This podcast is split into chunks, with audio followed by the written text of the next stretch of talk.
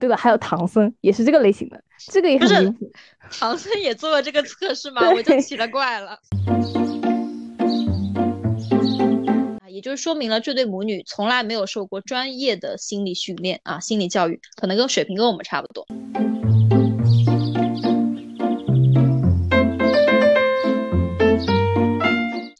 朋友，你该放假啦！欢迎来到我们的频道，我是土小草。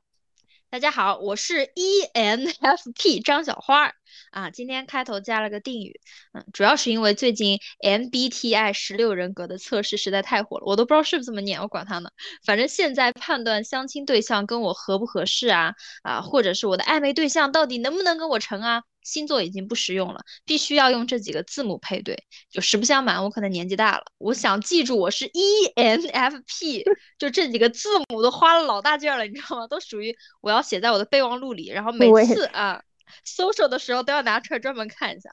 然后呢，我朋友实在看不过去啊，觉得我太老年人了，就教了我一个比较简单的方式。如果有朋友在听的话，也可以拿一下小指头，哎，小笔头，然后呢，小指头、小笔头，通过这种方式判断一下。第一个字母的是 E 和 I， 这个比较好理解吧？啊，它其实就是外向型或者是内向型。那 E 呢，就是像我这样可能偏向于外向开朗、社交达人这种啊，社牛型的。那后者呢，就属于比较社恐、比较社死，会沉浸在自己小世界的。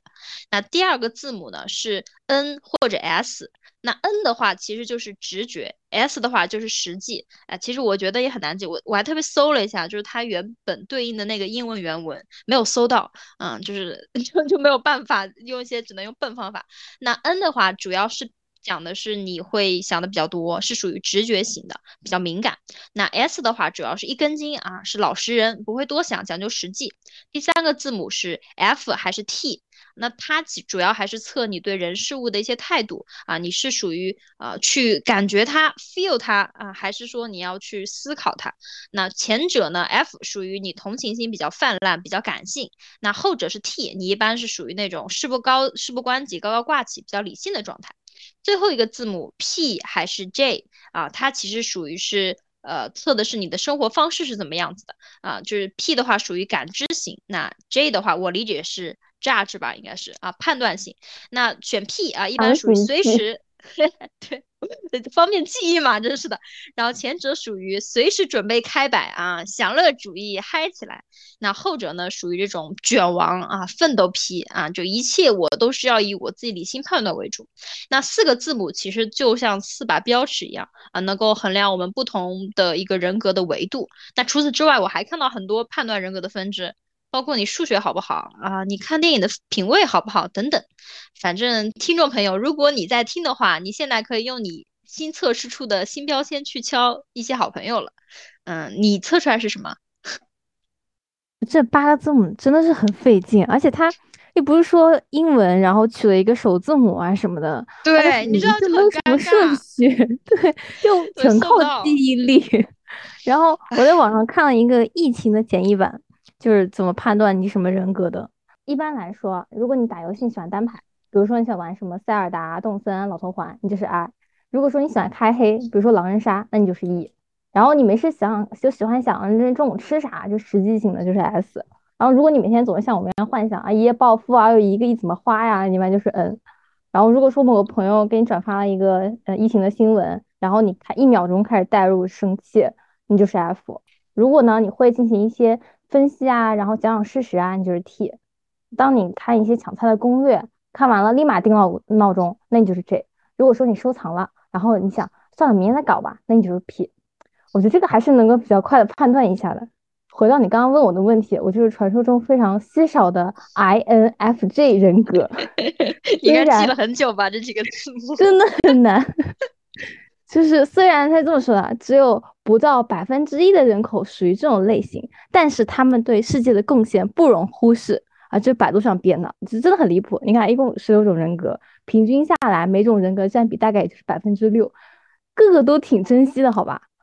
然后呢，像什么马丁路德金啊、啊曼德拉呀、特蕾莎修女啊，都是这个 I N F J 人格。哦，对了，还有唐僧也是这个类型的，这个也很明显。唐僧也做了这个测试吗？我就奇了怪了。是，就是唐僧他们这些人啊，都会做这个测试吗？很奇怪，很离谱、啊。总之这是一个温和安静啊，同时又很有创造力的人啊。像我们都是 N F 性格的人嘛，就是都会有博爱的情怀，而且有点理想主义的。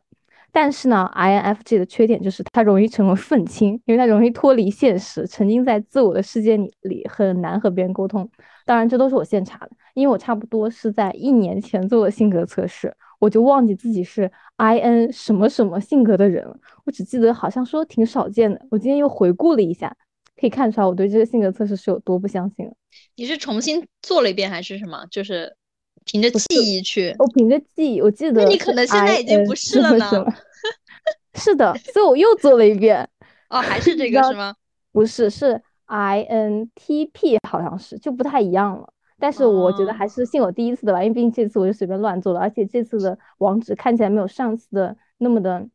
权威。今天感觉是个很拉的版本。是的。因为现在它就是特别火嘛，我也就很好奇为什么这么火。因为我记得我去年。应该是一年前的时候做的题目，应该是一百多道题的测试，就是人都做麻了，可能做了快有半个多小时吧。但是现在网站上通行的大概你可能就二十几道题目，对，就二三十道题。对，我我看知乎上好像有十几个版本的测试，它有简易版，然后那种呃很多题目的版本还不同，还有还有外呃那个国外的，然后它跟我们这好像还不太一样。是，而且你想你刚刚说的几个比如说抢菜攻略什么的，那很多朋友想要快速搞社交可能就通过这种方式判断也有。所以现在不同的分类啊，不同的题目啊、呃，其实大家都是为了快速把自己分类嘛，啊，形成我自己的小小群体啊，找到我自己的呃小家小家族的感觉。对，然后像热播剧《重生之门》啊，就是那部靠吐槽王俊凯演技出圈的那部剧哈，反正铺天盖地都是黑稿。那他宣传的时候就也是一刀切的把人物都分成了人格的分类。那包括你现在点进豆瓣小组啊，首页上经常会看到十六种人格的朋友啊，他在豆瓣小组里面拉群，就说啊，比如说 E N F P 啊，欢迎所有类型的朋友，你所有的朋友都可以进来玩，我们一起点奶茶啊之类的。我相信这种。按理来说应该是 E 开头的社交达人类型哈，我相信 I, I 开头的应该不会这样主动拉群去欢迎别人，可能都不会加这些群呢可能即使全是 E 开头的。对对，然后包括我们去看十六人格对应的各种图标小人嘛，啊，就是现在流行的非常多的十六个人格各种颜色的，它其实上面都给你划分了职业规划，然后都是特别高大上的名词，包括演讲师啊，什么表演者啊，建筑师等等，反正把我的职业规划的比我嗯下颚线看起来都要清晰可见啊。就比如说之前其实最火的还是星座嘛，那就是占卜啊什么都还没有星座火。会发现呃，我们人类啊就很喜欢能够通过分类，然后把最复杂的人啊最复杂的事物都可以简化，然后帮助我们能够快速去理解。比如说我跟一个人要相亲啊，听说他是处女座，我就会露出哦，那他应该很爱干净吧，或者说他应该很对，很偏执或者很完美主义吧，仿佛我通过一句话就可以在他家安装了一个跟拍镜头的。哎，不过说到星座，我觉得你还蛮特别的，因为你连星座都好像不是很信哈。说实话，这个话题很困扰我，因为不相信星座这件事情，真的让我和大家少了很多社交话题。特别是我某个闺蜜，她和我吐槽她男朋友，说她男朋友是典型的叉叉男，比如说典型的摩羯男、天秤男。哦，我都很难听。摩羯男真的很典型。像这种场合，就这句话，我下面就不知道接什么了，因为我不理解。你不知道啊？摩羯男，所以呢？对，我就想，嗯，所以呢？我我就真的不理解，为什么小时候小学啊，大家流行你什么星座，我是什么星座啊？这个我可以理解，但为什么它一直可以流流行到当下呢？而然后这个不理解是在我某一次实习面试的时候，那个 leader 他最后一个问题问的是你是什么星座，就在这一刻，我的整个不理解达到了顶峰。哎，所以你的星座的特质是什么？我觉得水瓶座。好像比较少的一些贴标签吧，敏感，嗯，好像是喜欢一些新鲜事物吧，就是比如谈恋爱谈久啊，就类似这样的。哦，嗯、好的，但我也不知道啊，就是他可能没有类似于处女座的这个标签，呃，这么的深入人心。我现在现在回忆起来，这个性格测试的火爆应该是从朋友圈营销、名人热点，然后再加上它本身自带了一些一些社交属性，然后来传播开的。比如说现在就能在网上看到说谷爱凌是 I N T J 性格，然后比如说什么 I N T J 女想争一个 E N F P 好友，就跟加密就跟那个摩斯密码似的，都加上密了。然后其实我我我就很惊讶，谷爱凌居然是I，居居然不是社交达人的E。对，是可能不太跟我们定义不太一样吧。嗯，有可能国外做的，对对。然后呢，他这个现在这个测试感觉基本上就是你找对象、磕 C P、选老板、找工作，你都必备的基础。所以你说没错，他就是在帮别人打标签，然后我们就可以快速记忆一些信息，再通过分类就能高效的就是合并同类项，你就可以找到和你性格相同或者和你性格互补的人进行一个社交了。不过比起像星座、生辰八字、塔罗牌这种，好像相对而言这个性格测试还是科学一点，因为它不像星座，星座你自己掌掌控不了嘛，而且什么星座啊、生辰八字啊、生肖啊，你就给一两个信息就能算出这么多，真的很难让人相信。它不像你这个测试，你要做好多的选择题。我反正对我来说，我肯定觉得做一百道选择题的可信度要比那二十度的要高一些。然后像塔罗牌就是彻底的玄学了，对我来说。比如说之前我就百度了一下，随便看了点话术，然后再加上自己的编辑，有个朋友就觉得我说的挺对的，嗯，对吧，小花？冷笑，我冷笑好吗？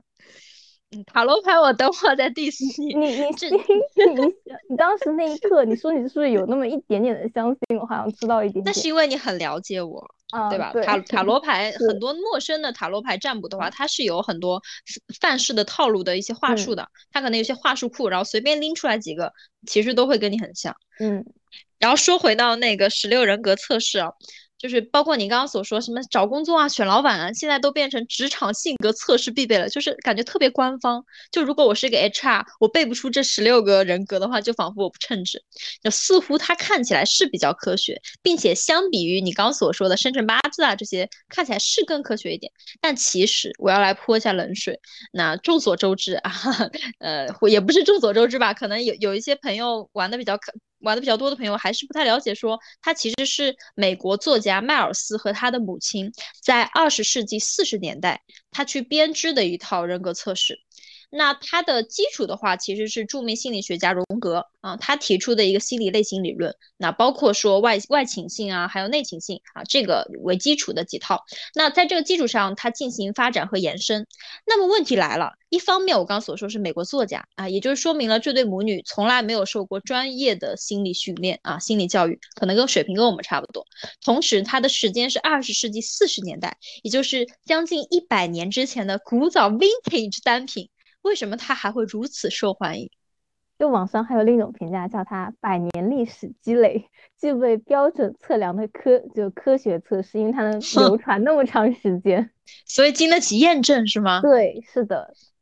然后那那你看你看他基于说他没有经过专业，然后同时一百多年他为什么还能这么受欢迎呢？就是说回到你刚刚所说塔罗牌啊，就是明明是你自己去百度编来的，嗯，但是为什么我觉得很有道理，它其实有一个心理学上的效应，嗯，叫做巴纳姆巴纳姆效应。那这个呢是一九四八年的时候就做过的一个呃小实验啊，是一名心理学家叫福勒啊，他证明的这个心理学现象呢呃叫做巴纳姆效应的意思，其实名字就有一个小暗示，名字是一个著名杂技师的名字啊，这个杂技师经常会制造一些幻想啊，让观众非常的喜爱。那其实就暗示说啊，我们其实很容易相信一些假象。那这个证明了呃每个人啊，包括我和你啊，都会很容易相信一种比较笼统的人格描述，哪怕这个描述非常空洞，就像你编出来的塔罗牌对我的描述一样啊，比如说未来会有一些工作的波动啊，什么什么要谨慎做选择等等。但是你听到这个选这些描述的时候，还是会认为哦，好像是反映了我真实的人格面貌，哪怕我根本并不是这种人。比如我说一段巴纳姆效应它非常知名的一些言论啊，吐小草，你希望得到别人喜欢，但是呢你却对自己有一些严格的要求，吹毛求疵，虽然你人格上可能不那么完美，但大体你都有办法去弥补，你拥有很可观的开发潜能，但是你还没有发挥你的长处，你看似强硬和严格的外在下，其实掩盖着你的担忧和不安，很多时候你甚至会质疑自己到底做的是对的还是错的。有的时候你看起来很外向，很善于交际，但其实有的时候你是真正的内向，谨慎而沉默，对不对？这个就高级版的废话文学。说了好像又什么都没有说。听君一席话，听君一席话，你就说对不对吧？试试吧，中枪。好中，所有的人都会中枪吗？所有的人就感觉都是这个样子嘛，因为他就有的时候，有的时候啊，就是百分之五十，你可能是男的，你可能也是女的啊，就是类似这种。所有测试的同学都表示，哎，说的真对，就是我自己。那同时在巴纳姆现象这种比较笼统的人格描述之外，还有一个心理学的呃一种现象叫做自利偏差啊，利的话就是利害关系的利，就是说啊、呃，当这些同学们面对三份人格报告在他面前，他就做完了一些测试题，然后有些答案他就选啊，这三个答案哪个是自己的？发现大部分人会选择正向评价更多的，嗯，就是选择觉得自己可能充满了希望啊，充满充满了潜能。就比如说我自己看星座，我是天秤座嘛，我印象最深的天秤座的话就是颜值高，呵呵，比较外向。至于什么负面评价，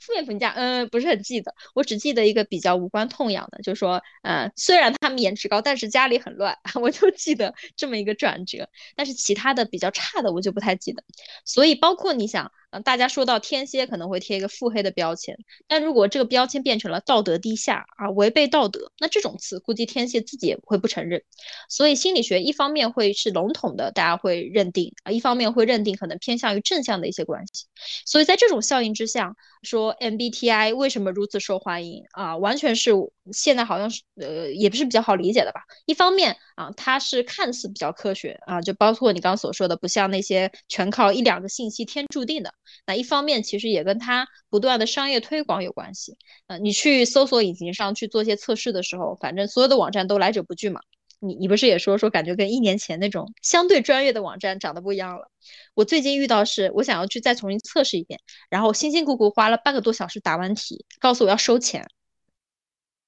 他告诉我花九块九，我我可以直接看结果，然后花二十九块九啊，可以告诉我详细解析。花九十九块九，在广告的那个地址，不是他所有的地址点进去都是要钱的啊？没有免费的了吗？现在很少了吧？除非你可能去。嗯，小黄鱼上搜一下，可能花一块钱买一个，反正现在没有免费的了。所以在这样的商业推广的疯狂的洗洗呃洗脑性的一个测试之下啊，它是越来越火了。所以一个北师大的心理学教授，嗯、啊，他也评论这个现象啊，说它非常流行，那也是因为它的商业推广特别成功的啊。我觉得我们可以现在非常多新媒体人啊，都是做根据这个类型做所有的视频运营。你拍穿搭也可以啊 ，E N F P 穿什么，表情包啊，书单、装修风格，包括我们这期播客都可以说 E N F P 和 I N 什么来着 ，I N T J 太难记了 ，I N T J 的播客就蹭一下热点啊，换取一下流量密码。笑死，你能不能不要这么实在？而且我们哪期播客不是在蹭热点？话说回来。就是我也去查了查这个发明的这个测量表的作家嘛，就是伊丽莎白，她不仅没有受过专业的心理学教育，而且她小时候连学校都没去过，是她妈自己教的。她只是在她家里面是被她妈教，十四岁她才去学校里面开始学习，而且学的是政治学。那为啥会开始研究这个性格类型呢？就非官方的说法是因为她上大学的时候爱上了一个学法律的同学。伊丽莎白是这么说，她说。他在采访的时候说，他觉得认识这个人花光了他所有的运气啊，非常的行，玛丽苏小说啊。然后呢，他就把这个男朋友带回家嘛，啊，他妈看了之后也觉得这小伙子不一般，就和我们普通人不一样。哦、啊，他和他妈就开始研究，那为什么人和人之间区别这么大？人和人之间有不同的类型，他们就开始自己造词，自己造类型。某一天，他和他妈突然看到了荣格的心理类型，就大受启发，他俩开始认真学习，然后搞学术。还找了各种各样的什么学校啊、医院啊，搞了不同的人的一些数据啊，去充就充实了他们这测量表。所以说，这个 M B T I 测试也是受到了荣格的影响啊，大家会认为它是以荣格的心理学为基础的一个心理量表。但是呢，荣格从来就没有承认过，他们自荣格他自己出来骂了这对母女啊，写信给他俩说你们这研究方法不科学，结论也不可靠。啊，他自己的那个什么八维的人格就只是一些简单粗略的总结而已，所以更不能让他们用来做什么心理测量了。然后一开始呢，这个测量表其实就是用在职业性格测试嘛。这个马尔斯他喜欢写小说，但是呢，他小说写的不怎么样。在一九确实，我都没有搜过他写过什么小说，都没搜到。好像是好像是写什么侦探小说的。然后那时候经济不好啊，那么写小说也没有钱啊，咋办呢？他们就想，那嗯，这个性格测试都研究那么久了，那能不能赚点钱呢？然后他们就找到了刚刚成立不久的战略情报局，啊，说服了四十多所医学院，然后用这个测量表来进行招生。再加上他们当时还有一个社会学家叫什么威廉怀特，给他们写了一本书，就跟所有企业说啊，大家都用这个 M B T I 进行测试，然后很很准，你就可以招到更好、更优质的人。相当于就有了学术和社会的双重背书，还有很多公司，像什么石油公司啊，很有名的什么贝尔实验室啊，都开始用他们这个测试来进行招聘。可见写小说还是有点用的，至少你可以用来忽悠人。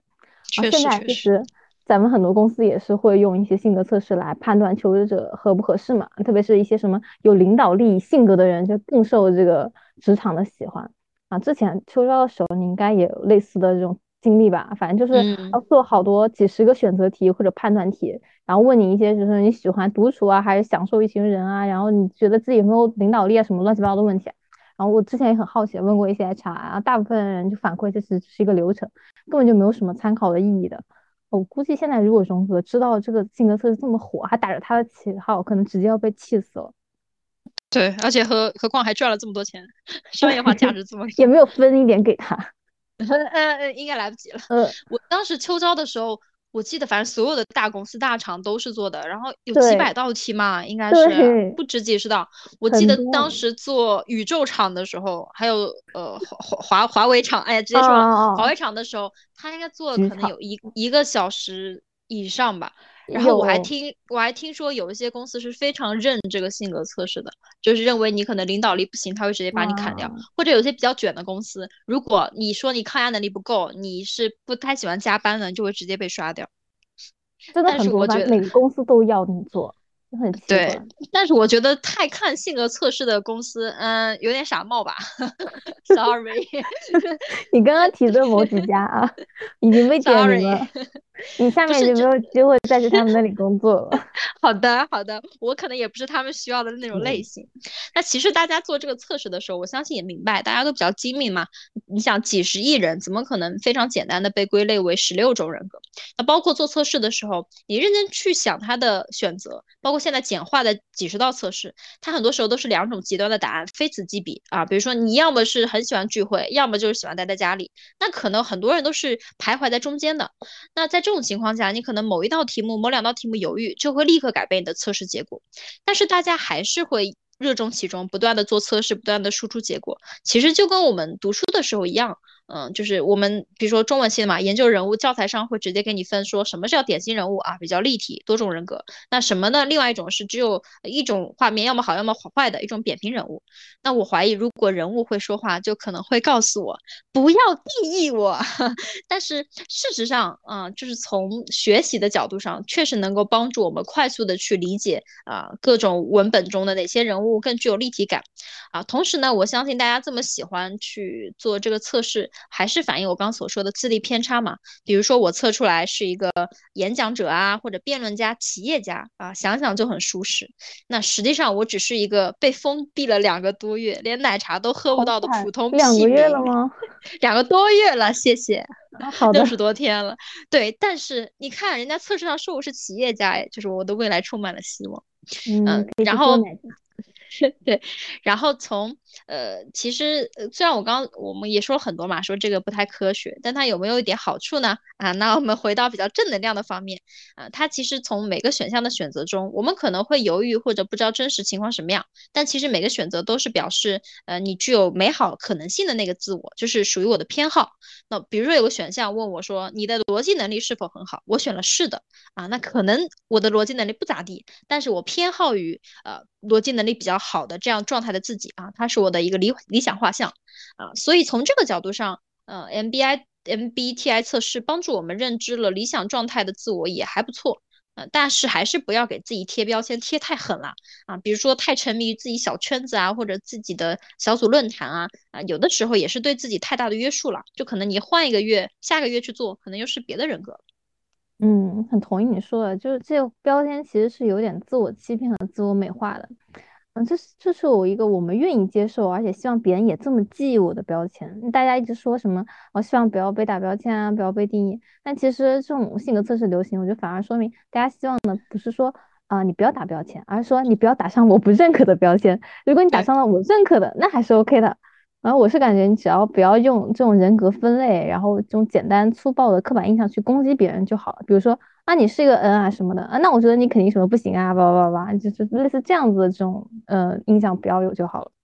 对，而且你你刚刚所说大家不想被打上不认可的标签，就比如我不想打九九六大厂大厂员工这种，但如果打我是那种牛逼的年轻人我就很认可，就类似这样。但其实都是对，其实是一个意思啦，智力偏差嘛。那说了我们这么多人格测试，我其实有一个小小的疑问，就是什么叫人格？这是一个很虚很玄的东西。然后我去查了一些词典啊或者资料，就发现很多官方的解释有很多种。我是比较认可这么一种，嗯，他说人格是人类独有的，由先天获得的遗传素质啊和后天环境相互作用而形成的，它能够代表人类的灵魂本质啊，包括它的个性特点、性格呀、气质啊、品质、信仰等等，以及由此会形成的一些尊严和魅力等等。那划重点我觉得是两个嘛，一个就是你先天遗传遗传的一些个性特点，就比如说我特别的外向开朗啊，可能是跟基因有关系，还有一个呢是跟社会接触而反映的一些投射，比如说我跟社会接触之后，受到一些教育之后，我的思想可能会更为理性啊，或者我呃再也不想卷了，我想想透了，我要享乐了啊，但也是这种跟社会接触的一些反反射。所以我觉得了想要去了解自己人格这个动作本身啊，它也是具有一些社会性的，我想要跟社会去进行一个视线互换啊，社会是如何认定我的啊，甚至说我在人群中到底是个什么样子的啊，甚至说呃相比于我自己对自己的判断啊，社会对我的认定仿佛会更加具有客观的参考性。那由此说到人格的时候，也会让我想起呃，我本科的时候读过印象很深刻的一本书啊、呃，是丹尼尔·凯斯的作品啊、呃，叫《二十四个比利》。那说的呢就是一个强暴案的嫌犯啊，叫比利。那他被警方逮捕的时候啊、呃，他却说自己犯下的罪行完全没有记忆啊，完全没有强暴过别人，我不可能的。那后来发现呢呃，这个作者也去不断的去跟踪他，去了解他到底发生什么事情，发现他在体内有二十四个人格。那比起我们现在非常有名的一些分裂的一些电影啊，我现在是不是涉及到剧透啊？啊，比如说《禁闭岛》啊，啊，这些大家都看过吧，《禁闭岛》《搏击俱乐部》啊，嗯、甚至说十个人格的知名 I D 啊，那相比这些来说，在比利面前就是小巫见大巫。比利有二十四个人格啊，甚至在性别啊、性格、智商、年龄、国籍、语言等等方面都大相径庭。那其实是跟他本身的悲惨经历有关系了，他小的时候被继父殴打、威胁甚至强奸，他也经历过父亲自杀啊，他自己也尝试过自杀，所以导致了很严重的一个精神问题。那最关键也让我印象最深的一个原因是，它是非虚构的纪实性小说啊，它是丹尼丹尼尔·凯斯的什么？对，真实存在的，然后也是整个作者是不断的去监狱跟他沟通啊、聊天去写出的这部纪实小说，所以才会非常震惊啊！就是现实生活中真的能够存在这样一个戏剧性的一个人物。然后呃，现在我们去看很多影视作品啊、呃，还是会热衷于展现一些精神分裂的主人公嘛。那戏剧冲突是一部分啊，或者说他们天生会具有一些艺术天赋啊，这个也是一部分。但我想啊，真正吸引观众或者吸引创造者的张力，还是在于你想不同的人格、不同的个性啊，能够生长在一个身体里，我们很难发现。呃，或者很难想象它到底会如何发展啊、呃，它会具有一些可悲性啊，但是说实话又非常让人好奇的一种生命的印记。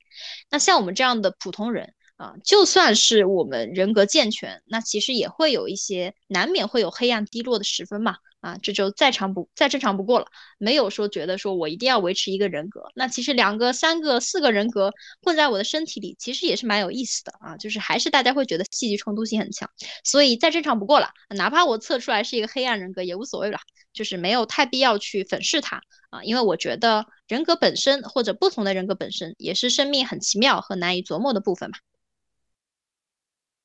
就像有些人他会发现啊，一段时间我在做这个性格测试可能会得到不太一样的结果，然后就会开始质疑这个性格测试呢是不是准确的。那其实性做性格测试只是一个起点嘛，就像大家说的性向是流动的一样，那人格可能也是流动的啊。换句话说，它本来就不是一个可以你用一个简单二分法就能判断的，因为你标签化之后就很难看到人整体性了嘛。就比如说呃，你能够比较准确的猜测到自己身边玩的好的朋友，嗯，或者说你一些呃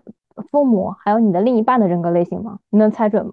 叫你猜我对吧，你会问我哦原来你是 I 型人格的人对吧，其实我们很难知道。但你你可你不你不那么 E 也不那么 I 吧，对，但可能偏 I 一点，对对对，就可能大家很难准确的猜到另一半你他的你的身边很亲近的人他们是人格是什么。嗯，就是因为我们认识他的时候你是很丰富很真实的，大家长期的这沟通啊交往你很难通过几个标签去定义了，所以我感觉这套性格测试还是更适合在网络社交或者像职场这种相对距离比较远而且你可能能够被扁平定义的这些空间。但哪怕你我没说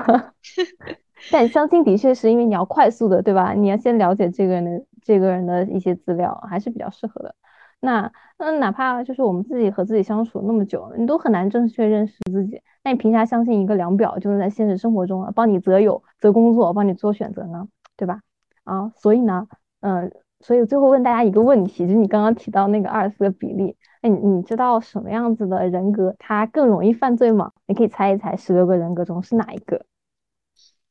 我都记不清楚，我想一下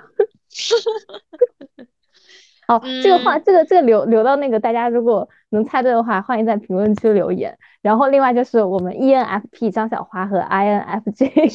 炒在线交友，欢迎和我们互动。我们下周再见吧，拜拜，拜拜。